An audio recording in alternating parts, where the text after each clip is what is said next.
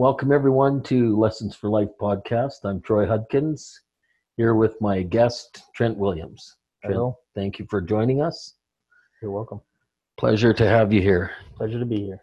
So, to start with, who is Trent Williams? well, he's a pretty regular guy. But uh, like you said earlier when we were talking, everybody's got their own story. But um, I try to be creative and I try to be a, a good man and I try and be a good husband and I try and be a good dad. Awesome. Yeah. Awesome. Cool. Who has been your biggest influence in your life? Your mother or your father? Oh man.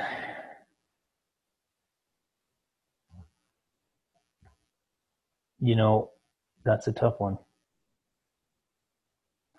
Probably um, my mom in the on the creativity side of things. Nice. My mom's uh, uh, very musically talented and trained, Awesome. and she has a lot of ambition with creating and helping other people create. And uh, my dad, in that, just some of those core values that someone could talk about a lot, Okay. but never live. Mhm. My dad doesn't talk a lot, but he does live it. Okay. So Good example to watch. Yeah. He might not say the things, but he's always doing yeah, the right thing and, Yeah. and gives you that example. yeah. There's there's not even the slightest hint of dishonesty anywhere in his soul. Nice. That is awesome. Yeah. So both your parents have been a really big influence on your Yeah. life. Yeah. Right they, on. they both have a, a ton of integrity. Excellent. Yeah. So what is integrity to you? What does integrity mean to you? Um,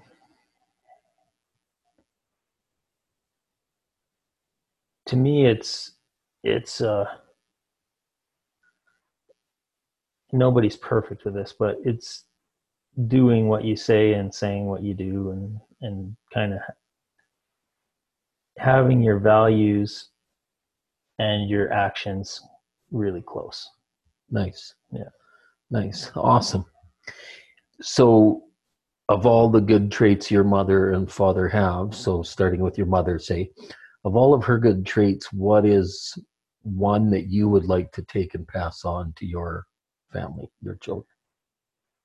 one of the me and my wife have both talked about this and and my wife tries to use some of this in her life too and and I definitely try to is um my mom tries to make people feel special Nice. and not just by talking by actions like if it's if it's somebody's birthday or if it's christmas or whatever my mom will go to no end to make people feel special Awesome.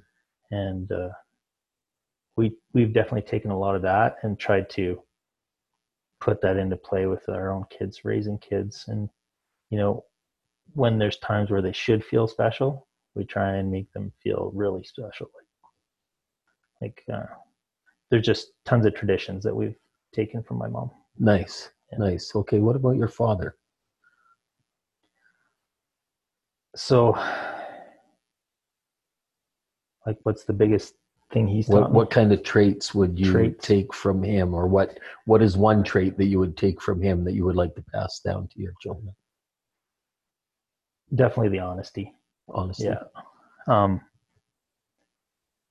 my my dad and he, he didn't come by it um just perfectly naturally or anything like that. I, I think it comes from his dad too. He tells he he tells a story uh when we were kids he told us this story. He my dad was uh, walking through a field um I think they're out on a farm or in a pasture or something, and my dad and my grandpa were walking through a field, and um, my dad spotted a hammer sitting in the grass, And my dad picked it up. He said, "Look, I got a hammer." And my grandpa, you know, said something to the something to the tune of, "No, you don't. That's not your hammer." What if somebody comes looking for that? Put it on the fence post. So that always stuck with my dad, and and that story s- stuck with me. Nice. And just uh,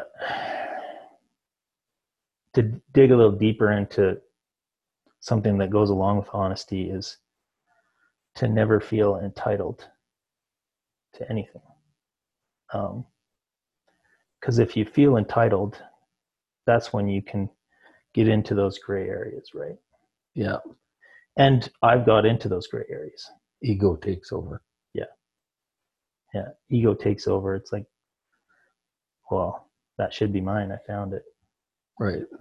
or uh, this situation should be how I want it, so I'm going to tell a little white lie. Right. And and nobody's perfect at that, and I'm certainly not. But I feel like just that getting that from my dad has steered me away from trouble a lot. Nice. Yeah. Nice. Awesome.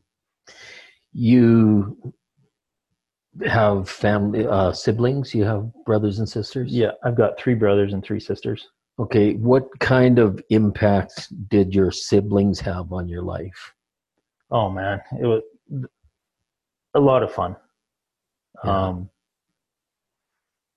frustrating. Um, Family. yeah. but I, I I I feel super lucky the way I grew up because I have an older brother. You know, somebody I could learn from and get cool hand me downs and stuff like that. He was a really cool guy. He is a really cool guy. Um, super talented, super hard worker. So, you know, really good example. But also a tough act to follow. He was he was an amazing basketball player. Nice. Um, you know, played for Team Alberta Cool. for years uh, when he was a teenager, and you know, played against Steve Nash, and Nice. and uh, he was an excellent student, and he's humble. Um, all at the same time, um, he's one of those guys who are like, does he have any problems? but he did. Yeah. um, and then uh, my younger siblings, it was just so much fun because there's always something going on. Um, me and my sister, who's just younger than me, we we fought like cats and dogs, but I love her. Um, she's she's a good woman. You know, she she grew up and she embodies a lot of the the good things that my mom and dad, you know, instilled in us awesome. she's she's got a lot of integrity too um, and then um, my brother uh, he's kind of like the middle child my younger brother he's uh, he's just funny Yeah. and super creative he he got the, all the musical talent in the family Right on. and after your mom. yeah and out of all my siblings i get along best with him um, we just have a blast when we get together. Is that because of the humorous aspect? the humor is huge for both of us. Um, Awesome. we kind of shared a room growing up after my older brother uh, kind of moved out. And so we had a few years together down in the basement room and and it was hilarious. I i loved having a little brother for sure. Yeah, that was a lot of fun. Um, i was a bit hard on him at times but he he, You're the big brother. he, You took, to be he took it like a champ and he he doesn't seem to hold too much against me for it so nice. i'm lucky there Nice. we still have a really good relationship when we get together That's awesome. Yeah, I grew up in a basement room too. did you My two brothers and me, and I'm the youngest, so I, I got all tumble in there hey Oh yeah, we we got lots of times when Dad would come downstairs, tell us to settle down Yeah. and go to sleep. yeah there's a f- Yeah. definitely a few holes in the drywall from us for sure Yeah, we we had sheets hanging up between our beds because we had concrete walls. yeah We didn't have a built basement at that time. So Good for basement sports. yeah, there was a lot of that that went on. That's a Canadian tradition, basement Right. sports, eh? Basement sports, definitely. and then and then my younger siblings um they're so much younger than me that it almost seems like there's two families Okay. they're all amazing beautiful people um but i was almost like aloof and out of it by the time they're even reaching their teenage years Old enough to yeah kind of be part of it. yeah You so were already gone.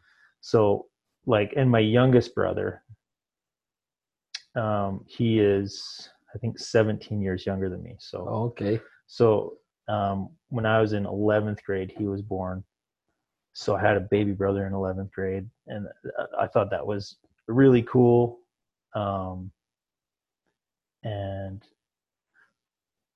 of course you know when i have my baby brother around of course the the the teenage girls love that too so Oh, yeah. So you thought that was cool to take him out with you. Yeah. um, I started dating my wife in junior high school, Okay. and of course, it was soap opera, you know, up and down throughout high school. Okay. You're just dumb kids, right? But um, so she actually um, feels like he's her little brother too, because nice. I was already dating her when he was born. Nice. So, So she's known that from day one. yeah, yeah. yeah. My awesome. younger siblings, she views uh, as her siblings as well, almost. That's awesome. they- you know, we were mostly grown when they were all little. Nice. So, with such an age gap between you and your younger siblings, what what do you think you could take from your younger siblings and learn from?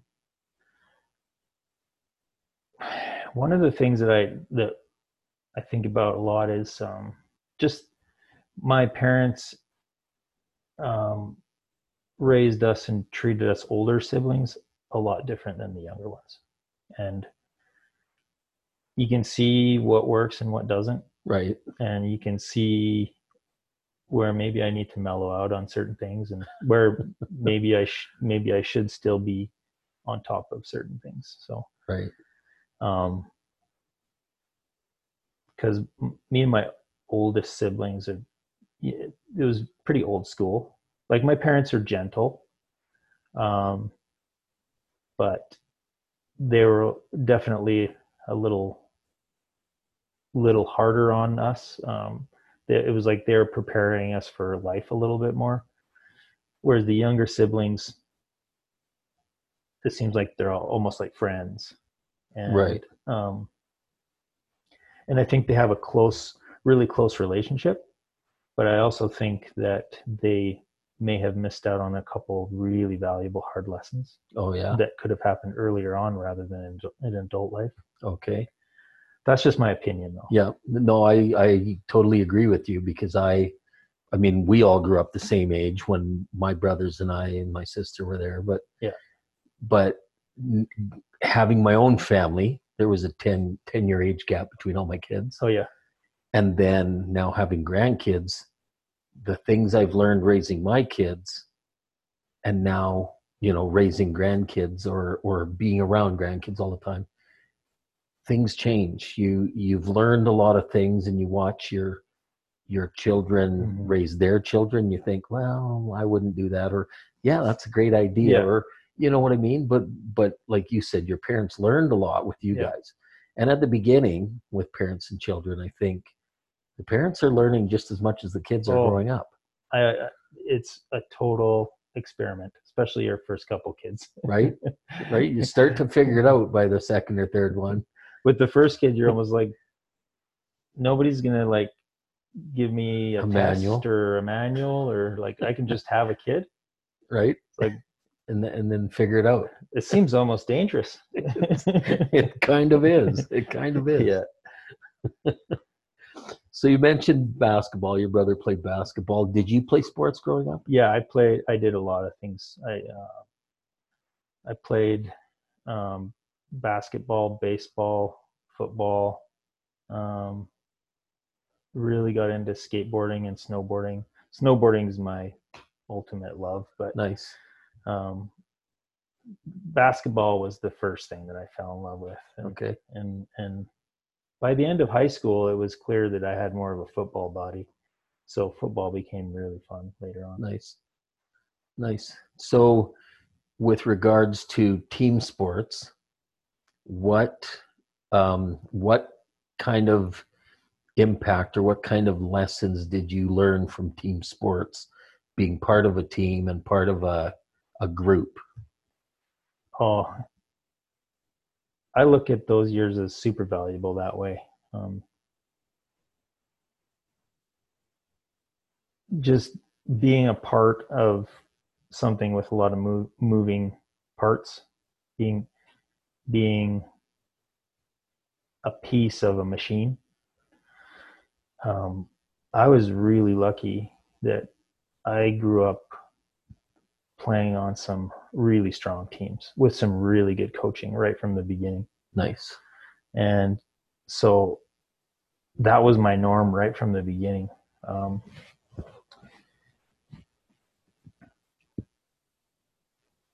having coaches that had really high expectations and teammates actually that had really high expectations um, really brings out the best in you. Awesome. Um, when you have one or two real ringers on your team, it elevates everybody because you see that as the norm. And you see that they have no excuses ever and they train harder and they work longer and they they're more intense about everything and you fall into those patterns with them Nice. um, I think I, I with basketball, um, right away that the group of kids that I was with, it was like a well-oiled machine by the you know from the time we were in like sixth, seventh grade. And Awesome. we would we smoked everybody, like, and it was, and it was just like, like I keep going back to a machine. It was like a machine Yeah. and it took a lot of the surrounding areas, the teams, um, several years to even come close to catching up to us. And, and it was because we had, you know, we had a couple ringers, but we just worked together like like a team. So I try and apply that to my working life too. And with the daily grind, sometimes it's easy to forget that. Yep. But But When things are working, like that, it's beautiful. Yeah. yeah it's like it's like uh, when you watch live music and you can tell the band is just like grooving together Totally in Yeah. sync. yeah Yeah. i love that That is awesome. That's amazing. Which person outside of your family do you think had the largest impact on you?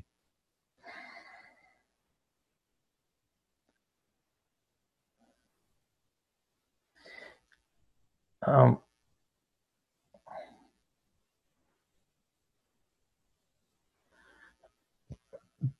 my first real job that i had um, i worked for the town of raymond Okay. and when I first started there, he was kind of a senior man. He was a uh, equipment operator, but he was kind of at the senior end of it. And then later, he would become the he would become like the public works director. Still working. Yeah. I thought maybe it kicked out on us. um, so yeah, his name is uh, Phil Libert, and I really liked him right away because he was a hard ass, and he taught me. I should have already known how to work because my parents taught us how to work, and my dad was a great example of that. But you know there's something about getting your first job and um, working with other w- working with adults when you're a kid you know i was 16 Yeah. and this guy worked us hard um, and he he didn't take any excuses and but he wasn't cruel or anything like that. He, the biggest reason why I say him is because he gave me opportunities to grow and move up. Nice. He just he didn't keep me on a shovel. You know, he put me in equipment as soon as he could see that I wasn't an idiot and that I could learn things. He put me on machinery. You know, he, pretty soon I was you know on the jumping jack. Nice. Which is like I always say that's like wrestling a really tough little person all day. all day. yep. Those are not easy. Yeah. And then, you know, then he put me on um, a packer, a roller. And then he put me in the Bobcat. And then he put me on the front end loader. Um, and for a kid, I was really hard on myself. By the end of high school, I kind of had beaten the crap out of my own um, self worth, I guess you could say. I did that all myself though. Like I have no idea why looking back I did that to myself, but right. Um he showed me that I could do things by giving me more and more responsibility and uh, he passed away a couple years ago from cancer.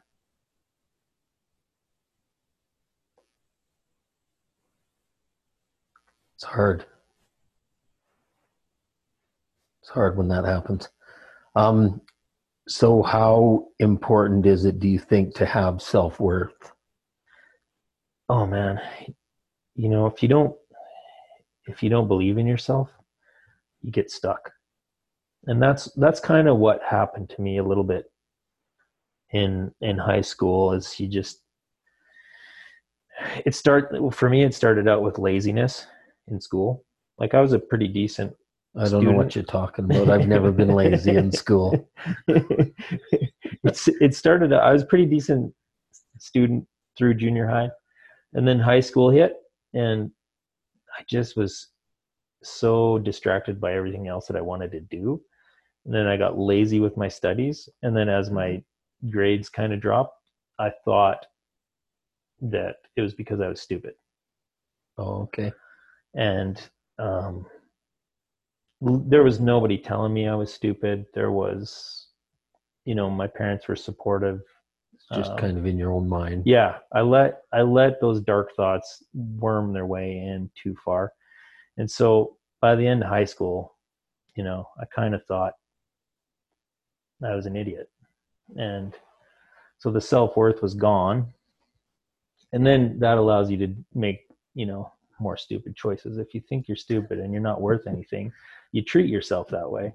Right. Um, Thoughts become things, yeah, as they say. Yeah, and and so, like I'm LDS, so after high school, a lot of my good friends started going on missions. Other ones were going to school, and I was just here. Um, and, and so I was just like, oh well, I'm a loser. Um, luckily, well, a couple things happened. Um, Jill, my wife, um, girlfriend at the time, um, she she wasn't going to get you know bogged down in the life with a loser, so she she gave me plenty of chances and everything to be better than I was.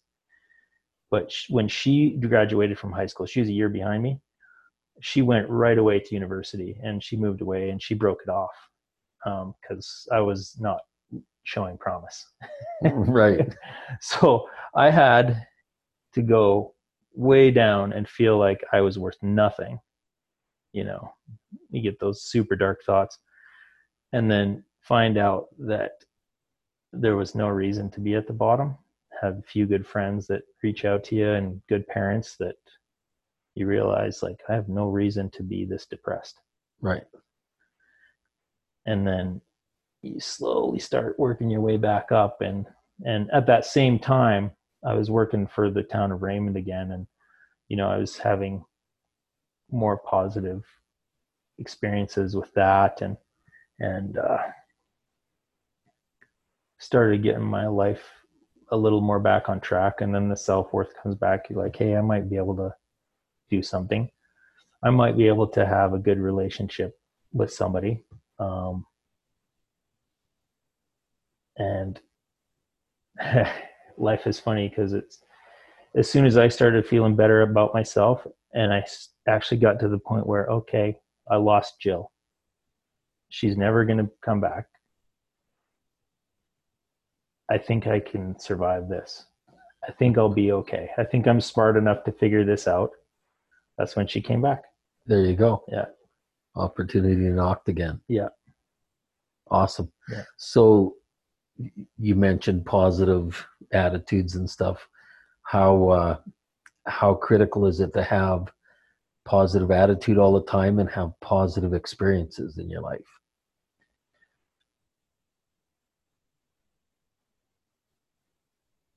I am I'm not always the most positive person. So I definitely have seen when I am positive how much better things go. Yeah. I always talk about myself, I'm a realist, you know, if if something sucks, it sucks. If something's great, it's great. Yeah. Um I think it's important to seek after positivity a lot. If you if you aren't thinking positive, you might not even see the positivity in things. So that's something that I've had to had to develop over years and years. Um, read some good books. Yeah. Yeah, Yeah. I think you you gotta you have to put positive in to get positive out. Right. Um, so there's Yeah. been times in my, where in my life where I've consumed more positive media, books, um, podcasts, you know, and everything in between. Awesome. And there's a big difference in in how life goes when you're when you're thinking positive thoughts. Well, you can't just sit in the corner and and everything's just gonna No, show up and No. be perfect. You you have to go out and create it. Yeah. You, Yeah. You have to make it the best that it can be. you have to make it the best it can be. Yeah. Exactly. And when things do get crappy, you have to accept it. Yep. But one of the things that I just recently learned, and I think we all learn this at some level along the way, but um, one critical thing with positive thinking is accepting responsibility for everything that's going on in your life um, in a positive way Right. like um, things might not be your fault but you still have to accept responsibility for things that even happen to you Right.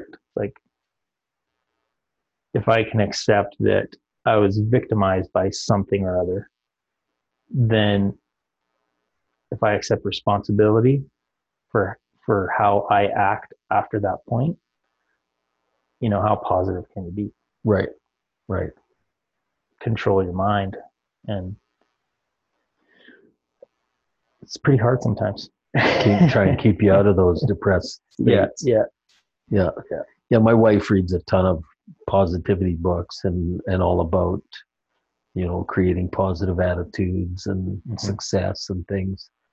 And she instills that in me. Yeah. All the time. Constantly.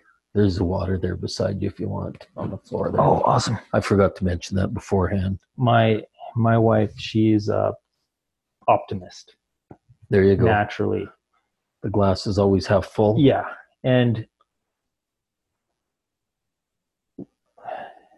we've had a rough few years for a lot of reasons you know deaths and uh,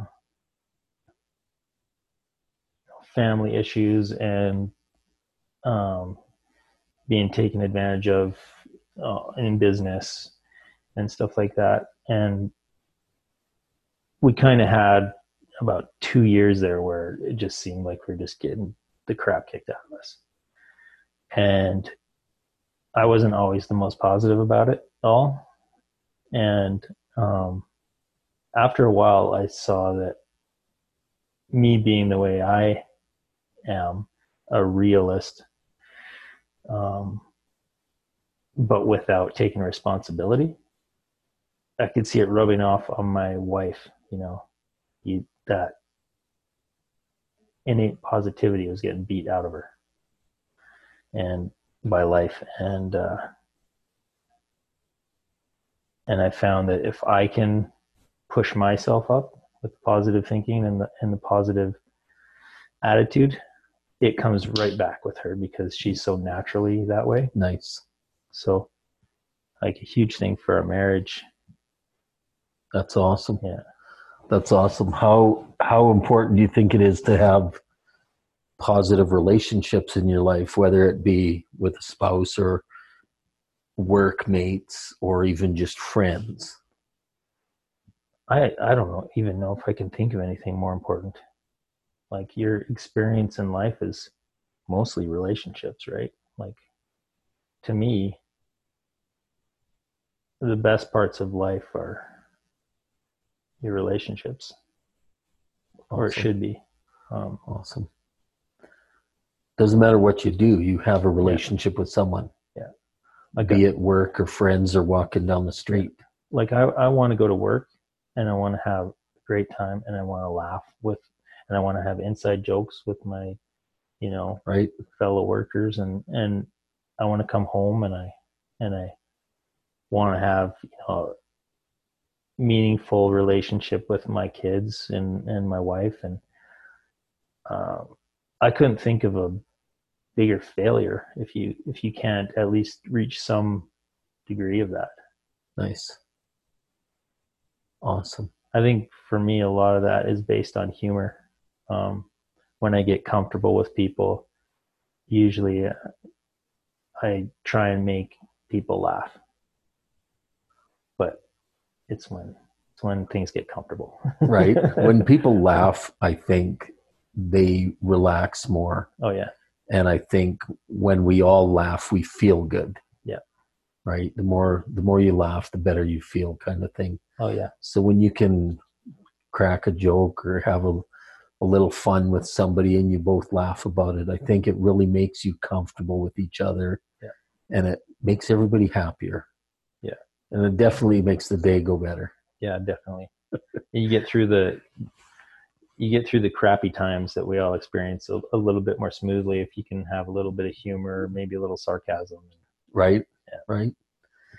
Do you do you find with so you mentioned your kids and stuff and you like to have fun with them and I know you go s- snowboarding with your kids and Yeah. and stuff. So you've played team sports now with snowboarding and stuff. Have you ever done that competitively? Um, no. No. Um, the only thing competitive about that is just, um, well, you you want to do better than you did last time. You know, or you want to learn certain tricks. It's a really different way of competing. You're competing against yourself, and if you have a good crew of guys or or a group of people that you go out with, there's usually develops a little bit of like unspoken competition. a little camaraderie. yeah, for Yeah. sure. Like uh, there's a couple really good snowboarders that I used to go with, uh, you know, just after high school, and these guys are both really good, but they were just like outwardly competitive with each other. so with those individual sports, you can definitely still get Yeah. competitive, Yeah. um, even if you're not actually in the competitive scene, you know, doing contests. and. Right. So how important is it for you not necessarily just in snowboarding or skateboarding, but how important is it for you to do better than you did last time? That's a big thing in snowboarding and skateboarding. Uh, they they always referred to it as progression, and um, obviously, as you get older, your progression doesn't Dwindles? yes so you look for different things but when you're learning those sports, progression is everything. Um, learning one trick leads to the next trick. Um, getting comfortable going off a jump that size leads to getting comfortable going off a jump that's a little bigger or a cliff or um,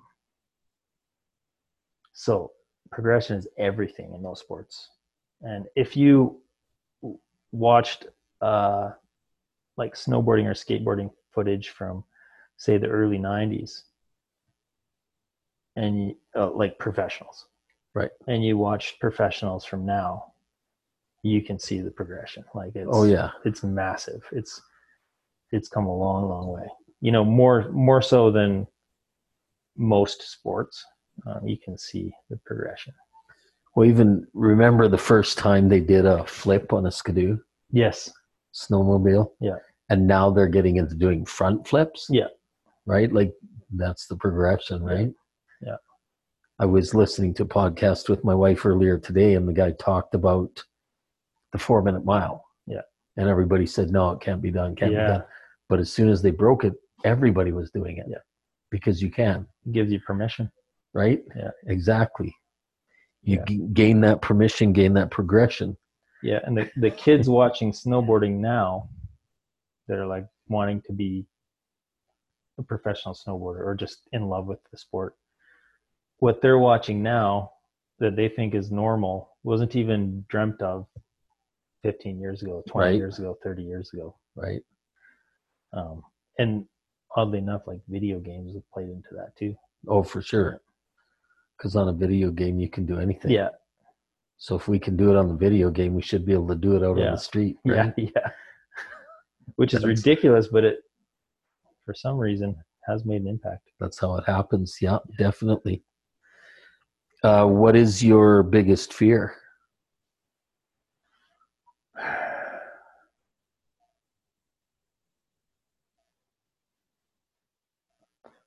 probably losing my wife and kids whether breakdown of relationship or losing them to an accident or something Okay, for sure family. Yeah. Family is very important. What is your biggest motivator?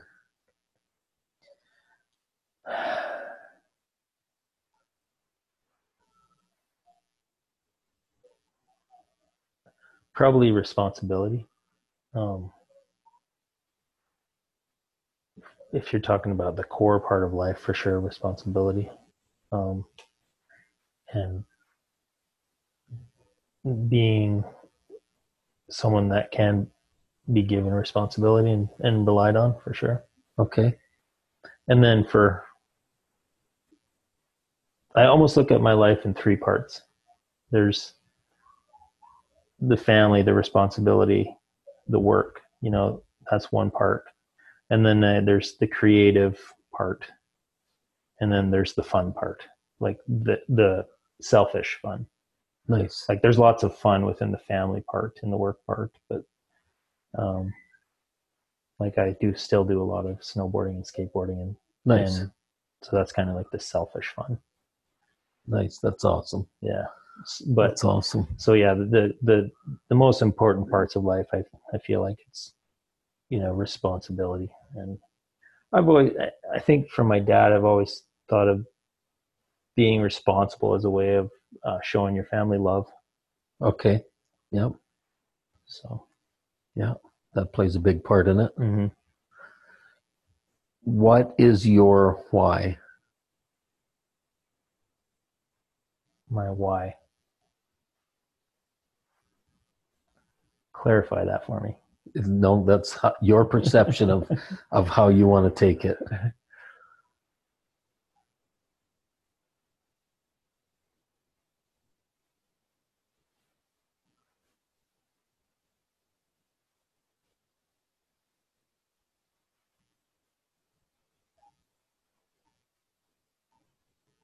that's a tough one my my why is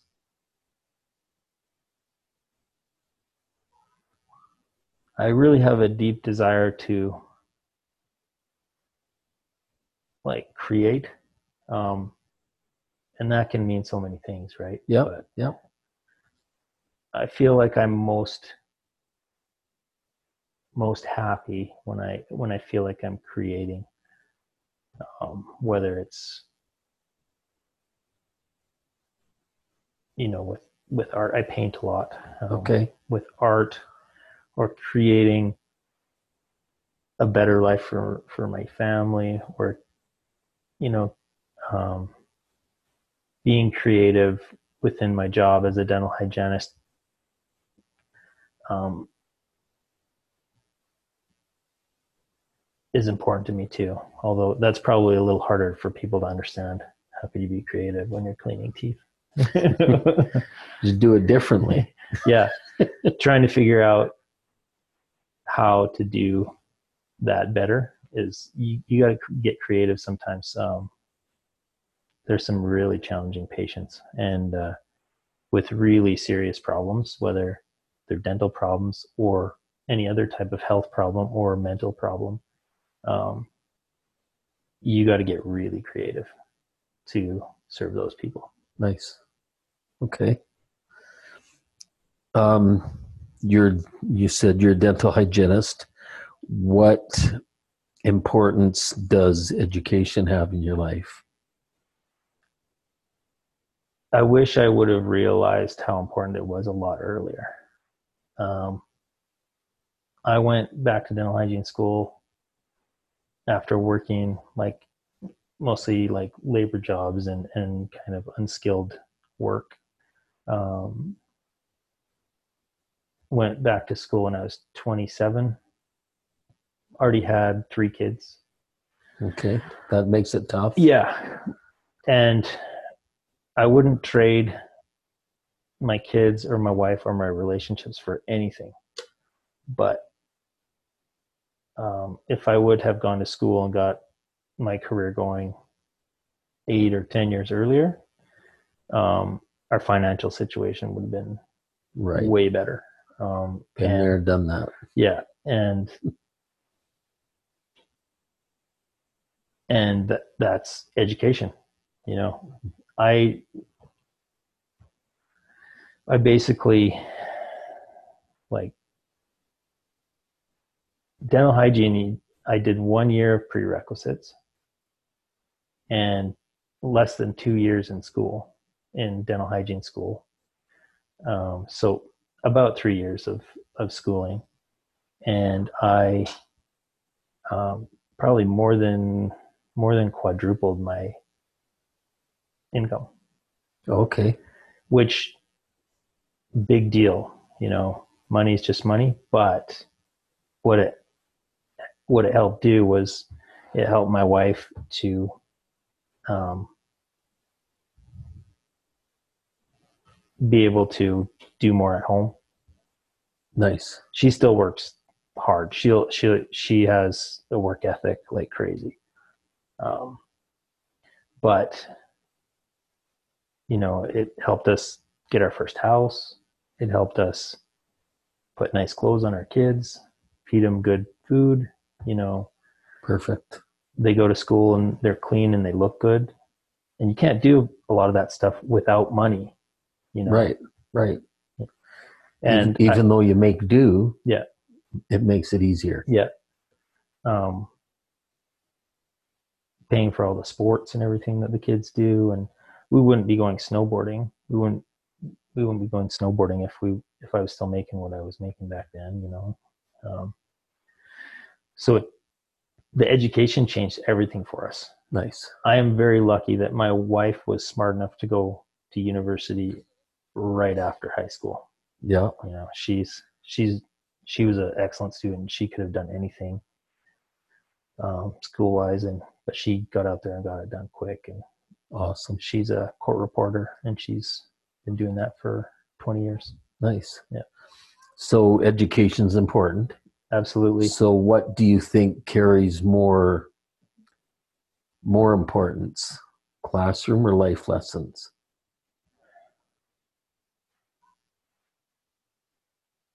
I think you got to have a little of both um, we've all met the highly educated idiot Right.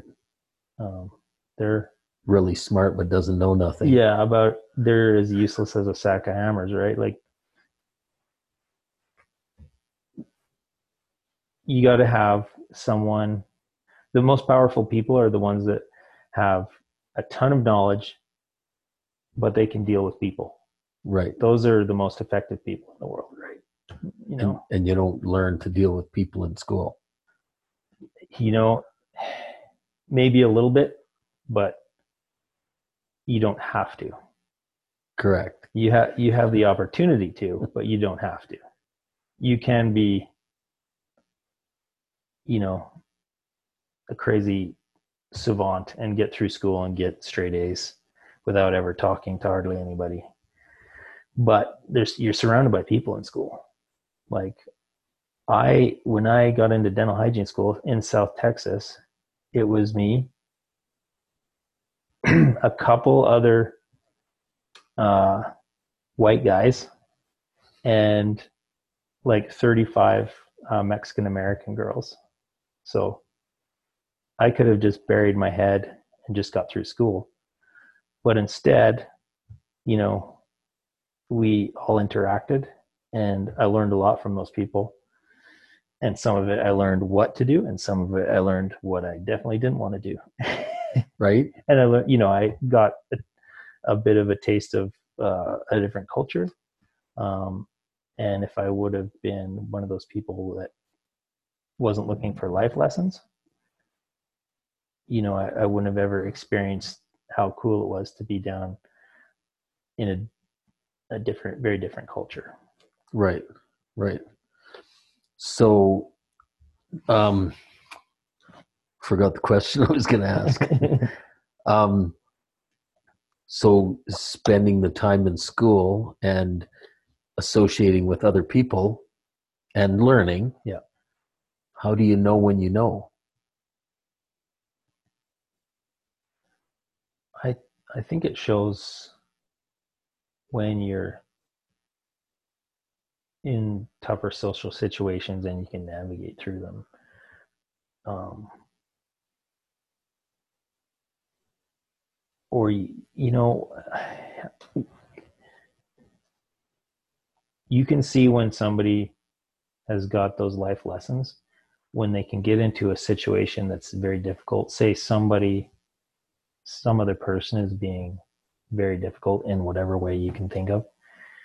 And that person can navigate through that situation peacefully and creatively um, and makes the situation better.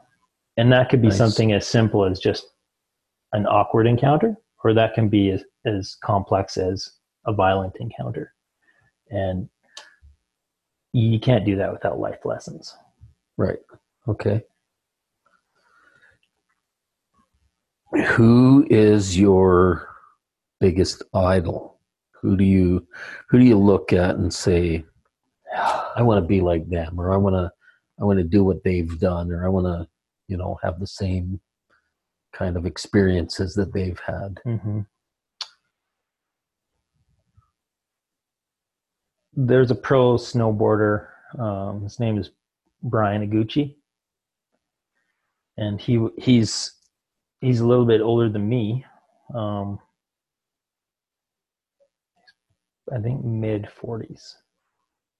I'm 41, and I think he's four or five years older than me. So he he came into snowboarding, professional snowboarding, really early, and um, he got caught up in the competition side of it and and the st- style side of it and everything, and and he was one of the top pros for several years. Nice.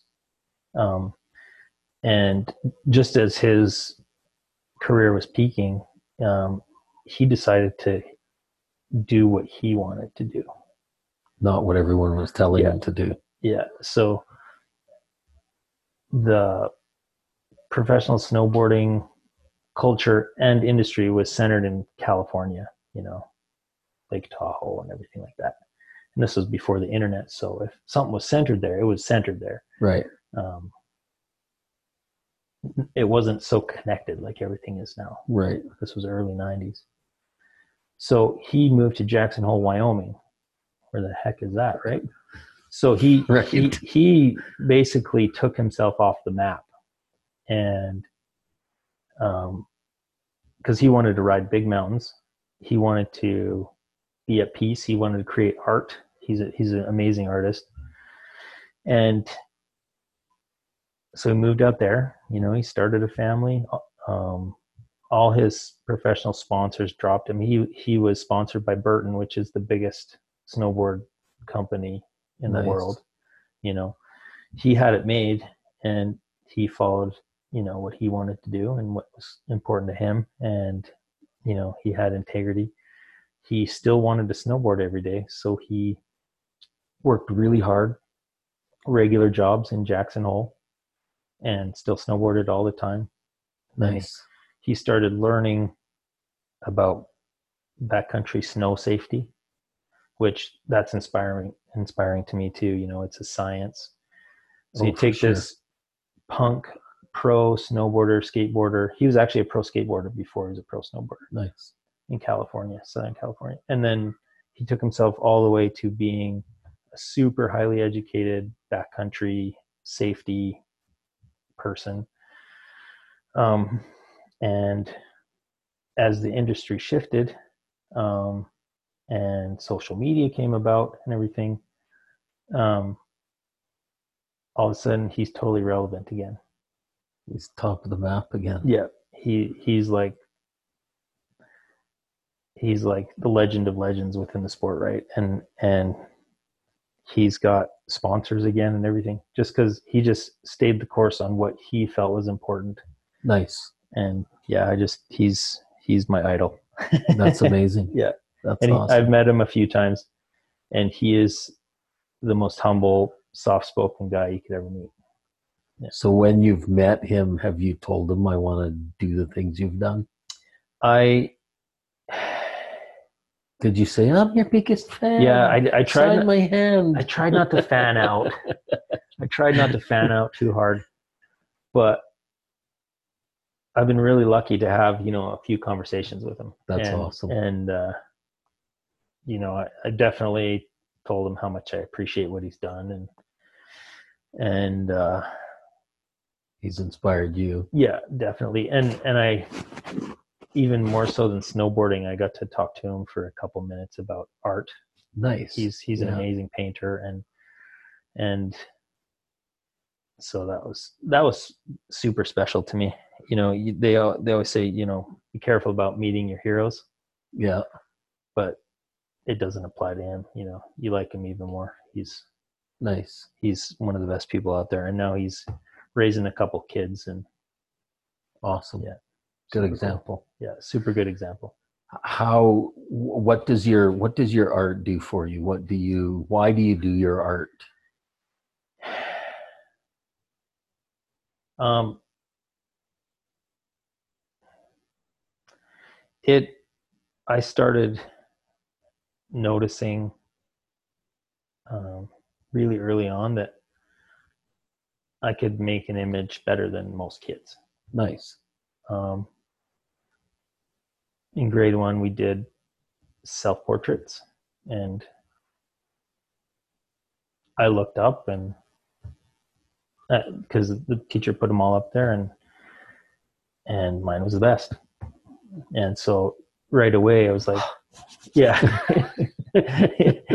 they weren't good." No, but they weren't stick men. grade one mine mine was a little bit better you know and and so for me that was always something that i could fall back on to to feel good about myself a little bit you know like i have this thing Nice. you know and my mom was very quick to um, point out that you know we all have talents and some people's are harder to see but you know she let me know that i was lucky because there's your talent right there you know Nice. and so she supported me you know with that she always you know if i ever wanted any art supplies it was like didn't matter what it was she would get it for me We'll figure out how to make it work. yeah you know she put me in in some art lessons with an amazing artist, uh, Southern Alberta artist, uh, Mark Hall, and uh, you know, it, and it was just a few weeks, but it made all the difference. And but it satisfies that need to be creative, like more directly than I think anything does Nice. for me. Do you create stuff and sell it, or do you just create stuff for yourself? I do a bit of both. Okay. Um, I I have done several commissions, like where someone calls me up or or contacts me and says, "Will you do this for me?" Um, I don't. I've done like a little bit of like almost stepping towards commercial art. I don't like doing that nice. yeah i i like doing stuff that i want to do um like for example um i did a couple of goalie masks Oh, nice. cu- custom painted goalie masks and there was a couple that i did that i really quite enjoyed um because the one kid he wanted it- his mask turned into a dragon's face Nice. and the other kid he he wanted um, snakes on the side of his you know cobras It's awesome. yeah and so that was really fun and then after i put those on social media i had several people call me and ask me can you put my can you put my business's logo on my m- motorcycle helmet Yeah. No. and yeah and yeah that doesn't do it for me at all So- yeah. Yeah. That gets too commercial. yeah and it's like i don't want to be doing this at all this is something that i love um and those goalie masks must have been a good challenge, hey? yeah they're a really good challenge That's awesome. But a lot of what i like doing has to do with the mountains Nice. Yeah. Do you do you do mountains with snowboarders? there people are not usually present in my paintings but uh i do But you dream about snowboarding the Mhm. mountain. You just did, right? when i'm out snowboarding and i do a lot of backcountry snowboarding Yeah. so you climb to the top on your own feet and Nice. you get one or two good runs in a day but they're the best runs you've ever had Oh yeah, and fresh powder. Yeah. untouched but Yeah. because you're moving so slowly through the terrain you can take a lot of pictures and you see stuff Nice. that you would never see and so i paint from some of those pictures That's awesome. Yeah. That's awesome. so and the, the way that i like to harness that creative feeling is i i don't try and make them perfectly realistic i try and make them um, look how it felt to be there not look exactly how it would look in the picture Right. so some people call them like slightly abstracted Okay. I usually take out some detail and I pump up the color and Nice. and so yeah, it's just it's just that creative fuel and the more I do it, the more creative I feel and the more creative I want to be. So Nice. it's it's uh if there's anything that makes me feel really good, it's finishing a painting that I feel has been a success. Nice. Nice. So that's kind of your your mellow place, your your Mhm. own space. Yeah. Do you do any other sort of meditation or yoga or self healing or anything like that other than your art? Um, music, actually, to to me, listening to music, I am a connoisseur of certain types of music, and um, that it's a big part of my art too. Um,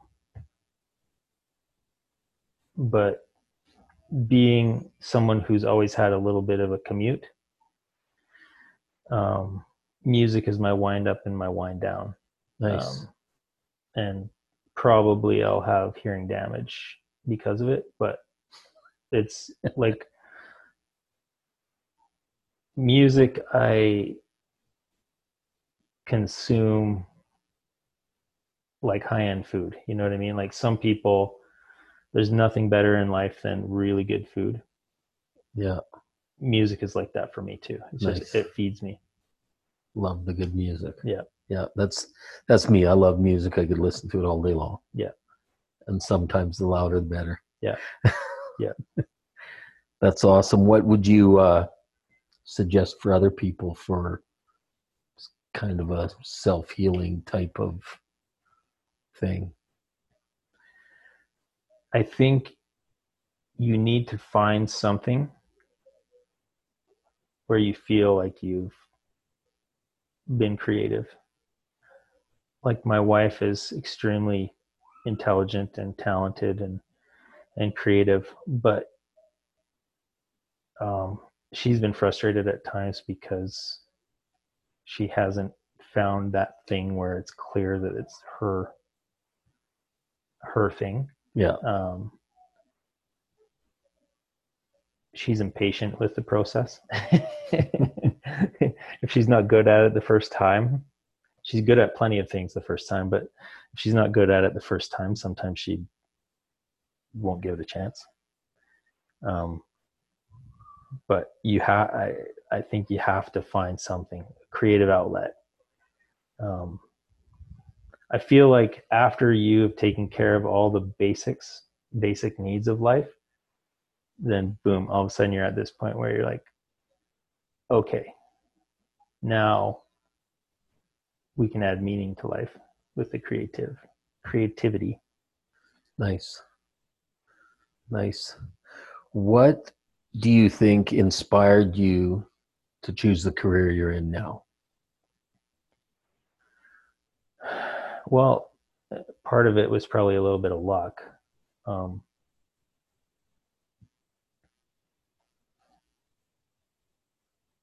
I needed to, at that point in our life, um, you know, we are just expecting our third kid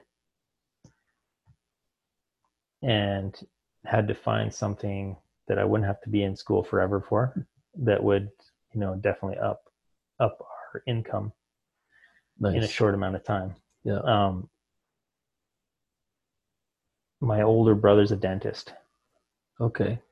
um, and he, you know, watching him have success and stuff was inspiring for sure. And I knew that I, at that point in my life, it would have been really hard to go back to school for like six years because that's Yeah. what it takes to be a dentist, like minimum six years.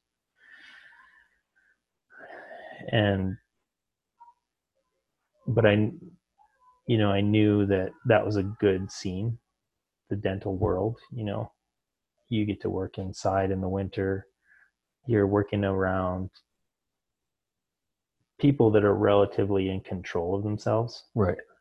Um, you're not working around a lot of drugs or pornography or you know the, the influences in a dental office are typically positive you know you're working A little bit down in the mouth. yeah yeah That's about it, though. yeah yeah so that was part of it just looked like a good scene Yeah. and Good where I- atmosphere. yeah and um, even through through high school when i wasn't being a very good student i still did well in science Nice. and and enjoyed science and so the the education part of dental hygiene is all science right on. um, every class you take has ology on the end of it and you know what i enjoyed every class yeah. so Right on. That's that awesome. was that's the that's where the luck came in i got into it head first i just dove in head first and i ended up actually loving school Nice. That's awesome. If you could do anything else in your life without the possibility of failure, what would you choose? if I had known that you could have a career on the in the mountains with snow science, that's what I would have done. Yeah. Awesome. Yeah. Going back to the whole snowboarding thing and Yeah. that's being out in nature is amazing to begin with. Yeah. We get deer walking through our front yard all the time. In fact, three or four hours before you got here, we had a couple walk by the window, and I saw them. jumped up quickly with my wife, and we went over and they sit in our front yard and eat the berries off the tree. Oh, do they? They found your and my berry bush, granddaughter was up there, and we were watching them for about forty-five minutes. They were just there was six of them out there, and it's just amazing. And and to me, that's nature right in town. Yeah. but yeah, being in nature is awesome. There's a calming presence about it. absolutely. And kind of going back to one of your earlier questions, you, you know, we're talking about how you know some people meditate or whatever.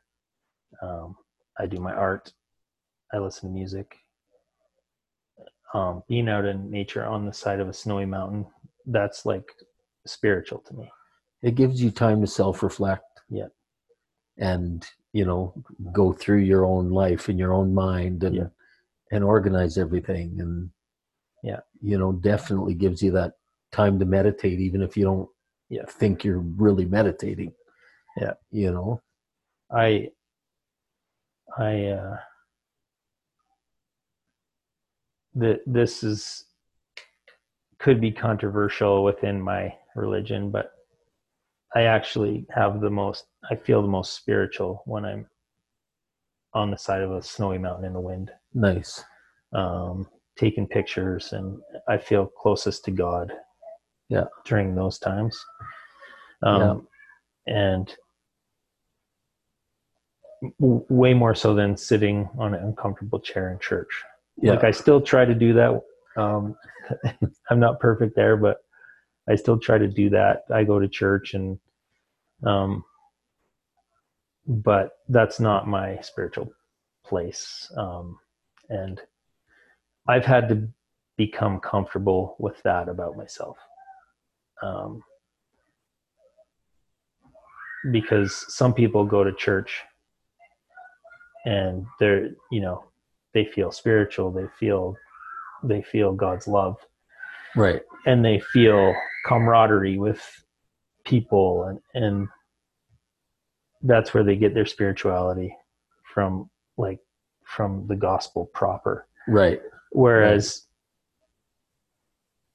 i've had to accept in myself that i might get it a little differently. Right and i think i mean there are people that go to church because that is where they feel the most spiritual. Yeah but i think a lot of people go to church because that's what you do. Yeah the responsibility or the yeah, and uh, granted you go to church and you have that camaraderie if you will or that sense of group or family you know everybody that's got the same values same morals Mhm. whatever but i think all of us individually i'm kind of like you i feel i feel more at peace when i'm out in nature Yeah. You know you have that wind blowing through your hair i love to be with my family Yeah. and if we're together out enjoying time at the park or whatever to me that is a very good place to be yeah i agree you know Yeah. and and it's amazing I, I i'm jealous in some ways that some people can just simply go to church and they feel like spiritually all of a sudden Fulfilled. everything's awesome um but also i'm really glad that that has pushed me into the mountains and into the wilderness more than it maybe it would have. And i went through a period of time early in adult life where i got to do that a little bit less. So i felt what it's like to not do that very often. Yeah. And then the last um, 10 yeah about the last 10 years since i came back from dental hygiene school i've done it more and more and uh, what a difference. Do you find you um how do i want to say that? Do you find you respect it more? Or you um i respect it probably isn't the right word but do you find that you take it more to heart that you get to do that than the times that you get to do it? Oh yeah. Yeah i feel like the luckiest person ever every time i get to go do it. Awesome that's awesome. That's amazing. Me and my my uh, super close friends that I go do this with, um, it- they all say the same thing after, like how how lucky are we where we live, right. you know, that we that we can just drive an hour and we're in these beautiful mountains um, and that we have the freedom to do this you know like Awesome. and you know just it's special. It's amazing. What is one thing in your life that you've accomplished so far that you're most proud of?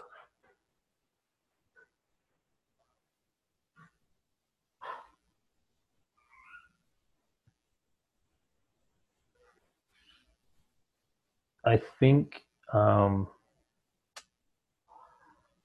the people that my kids are growing up to be so far Nice. yeah and i like to think that i at least have a small hand in that Mostly the wife, but you too. yeah yeah That's what I always say. it- My wife did the most. yeah it's no absolutely no doubt but if i have any part in who my kids are becoming and who they already are you know i'm most proud of that That's amazing.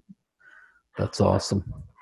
What is something that you've done that you wish you could go back and change?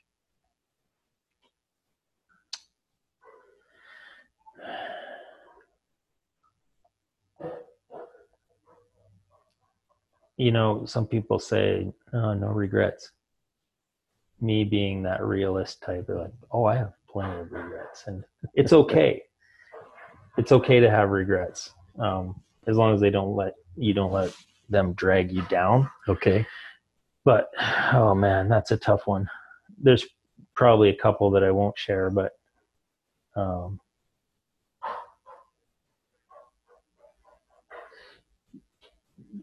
you know early on in uh, in my relationship with my wife um, i wish i would have treated her better you know been less selfish and more sensitive that's kind of a, a general a really generalized uh, answer Nice. um, I don't want people to take that the wrong way, though. Like I've, uh, I've always been faithful to her. I just haven't been really nice. Yeah. You know, I was. Well, I think just just like we I was saying earlier about you know parents starting to raise kids. I think when you get in a relationship, we both have to learn as well, Mhm. right?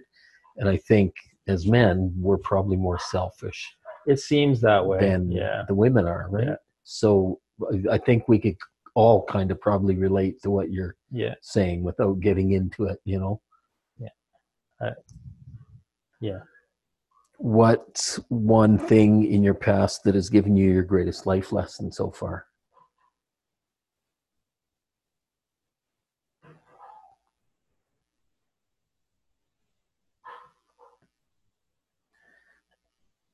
You know, I, I think I'm going to go right back to what we were just talking about. Um, having a marriage that was rough at times, and we all have ups and downs. Mm-hmm. and they're not going to go anywhere either. Like we're still going to have ups and downs, but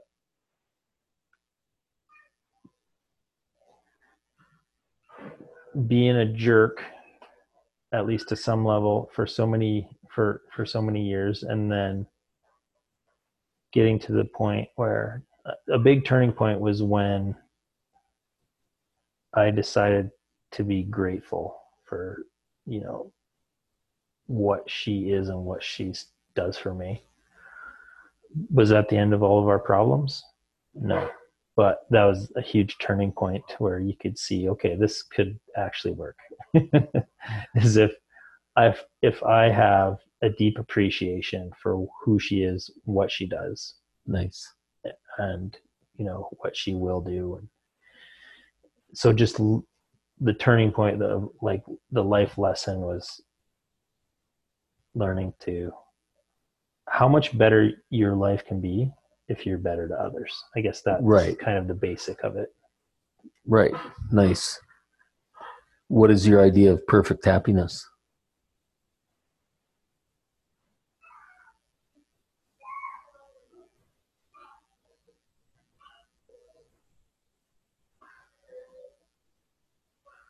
I think peace in the home and fulfillment in work and hobbies. Nice. Awesome. Yeah. They all play a big part and they all kind of come together to make us who we are, Yeah. don't they? Yeah. That's awesome.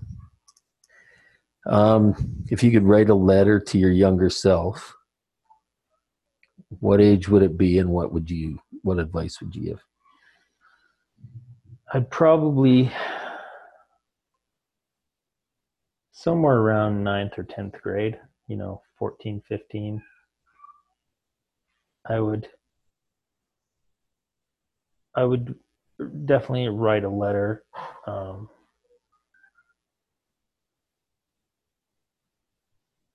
if there was some way that I could convince myself that, you know, I could do a lot more than I think I could have done, you know. Um,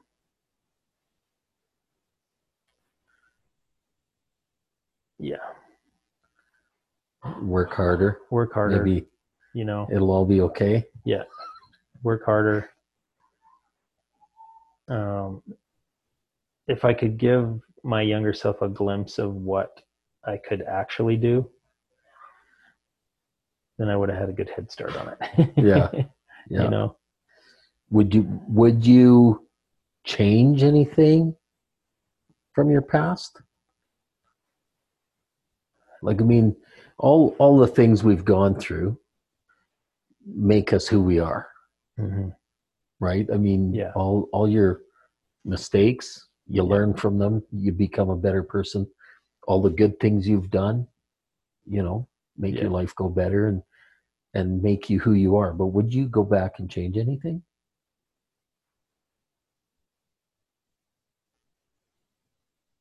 Like if you did change it, who would you be now? Yeah. I I've talked about this before with people and I always say I would only change I could only go back and change something if I knew I'd still have all the relationships that I do now. Right. Um, Good call. like I I went to uh, fine art school for a year and early on like we're it was like right after we got married 20 years ago and really long story short 9-11 happened and it derailed my my chance to i was accepted to an animation program down on the west coast Nice. I was going to be a, it was at the dawn of digital animation. I was going to be a digital animator. And then 9 11 happened, and uh, my wife couldn't get a visa because I have my American citizenship. She doesn't. So I think about that all the time regarding this question like, what if I could go back and do that? What would it change? And the answer is it would change absolutely everything. So, Right. um, it's like that butterfly effect, Right. you know, that people talk about it. That's such a deep question, right? It is. It is. And and So- definitely if you did make one change, as long as you still had all those relationships, maybe everything would be fine. But There's literally no, yeah, there was literally no chance that I would have all these relationships though, no. because that's a perfect example. Because if you're in the entertainment industry, you're on the West Coast. So I'd be somewhere between Vancouver and San Diego. Right. Um, it's cost a fortune to live on the West Coast. I'd probably have one or two kids rather than five. Um, my kids wouldn't know their grandparents, you know. Right. So, would I change anything? I guess the answer has to be no. Right. Right. It definitely is is something that you really gotta look Mhm. at and think about, right? Even if you go back and think about the most terrible thing that happened to you, um, and you really look at it, would you go change that? Because if you learned anything from it, would what would the next step in life be? You know, what, Right. would you been able to handle the next problem? Right. Would you been able to handle uh, would you been able to help someone else with a problem Right. if you hadn't lived through that so Right. If you could have lunch and a chat with anyone, dead or alive, who would it be? oh man it's a great question.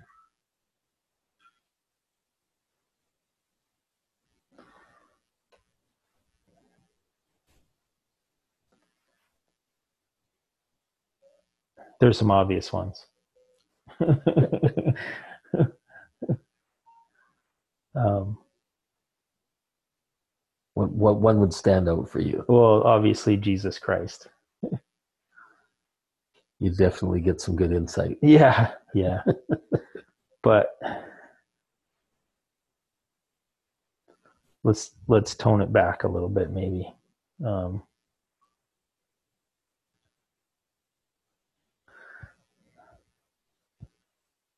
that's a tough one.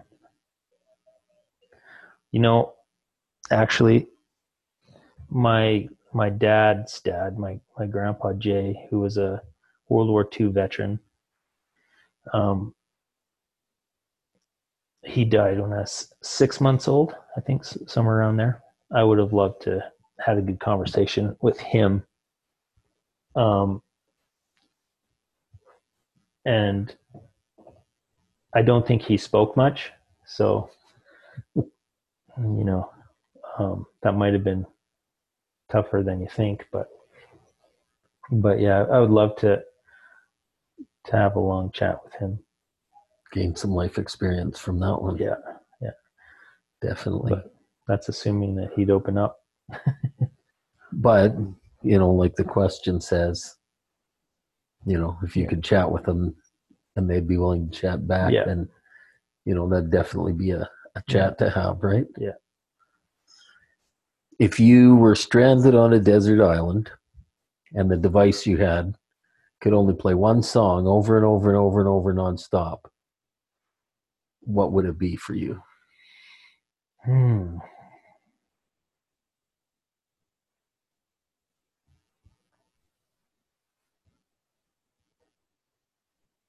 That would kill me. But because being a connoisseur of music, you like variety, right? Right? Yeah. But uh, my my favorite song for many years has been "Everlong" by Foo Fighters. Cool. Yeah. Right on. And you'd be okay with it playing over and over. I wouldn't be okay with any song playing over and over, but if it But had you to had be to- one, one. That'd be it. Yeah. Okay, so final question. Um, if you went through your life, learned everything you ever possibly could learn, accomplished all your goals and dreams without failure, um, had the greatest experiences all through your life, and when you pass on, you have to take everything with you.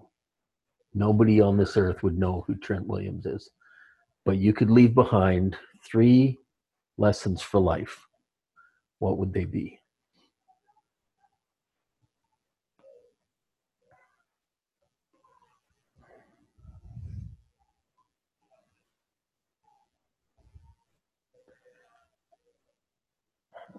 Trying to think of this like what do i try and what are the lessons i try and teach my kids? Because that's probably a good place to start. Like what do you want your kids to learn from you? And and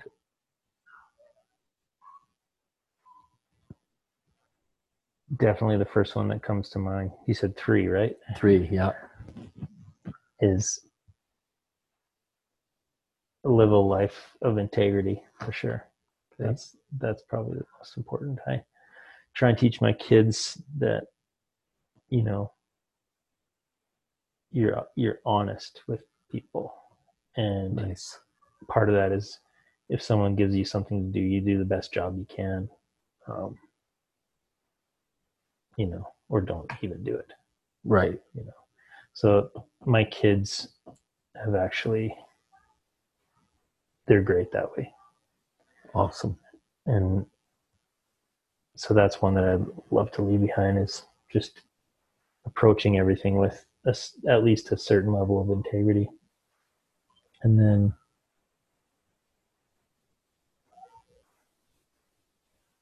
find a way to be creative because that's what's brought me the most joy in life like outside of like relationships Nice. And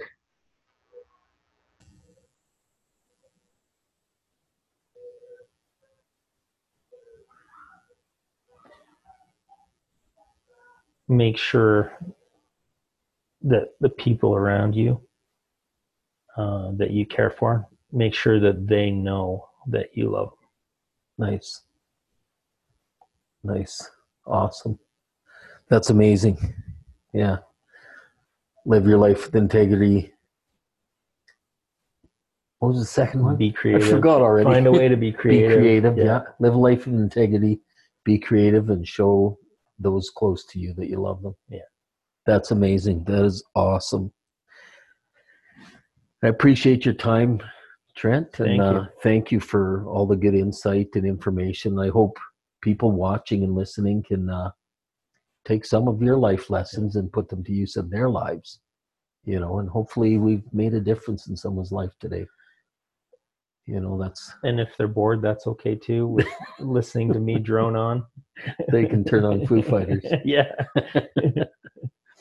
Again, thank you very much for coming. This is Trent Williams, and I'm Troy Hudkins. Thank you for joining us for Lessons for Life. thank you Tune in for another podcast in the future. Thank you.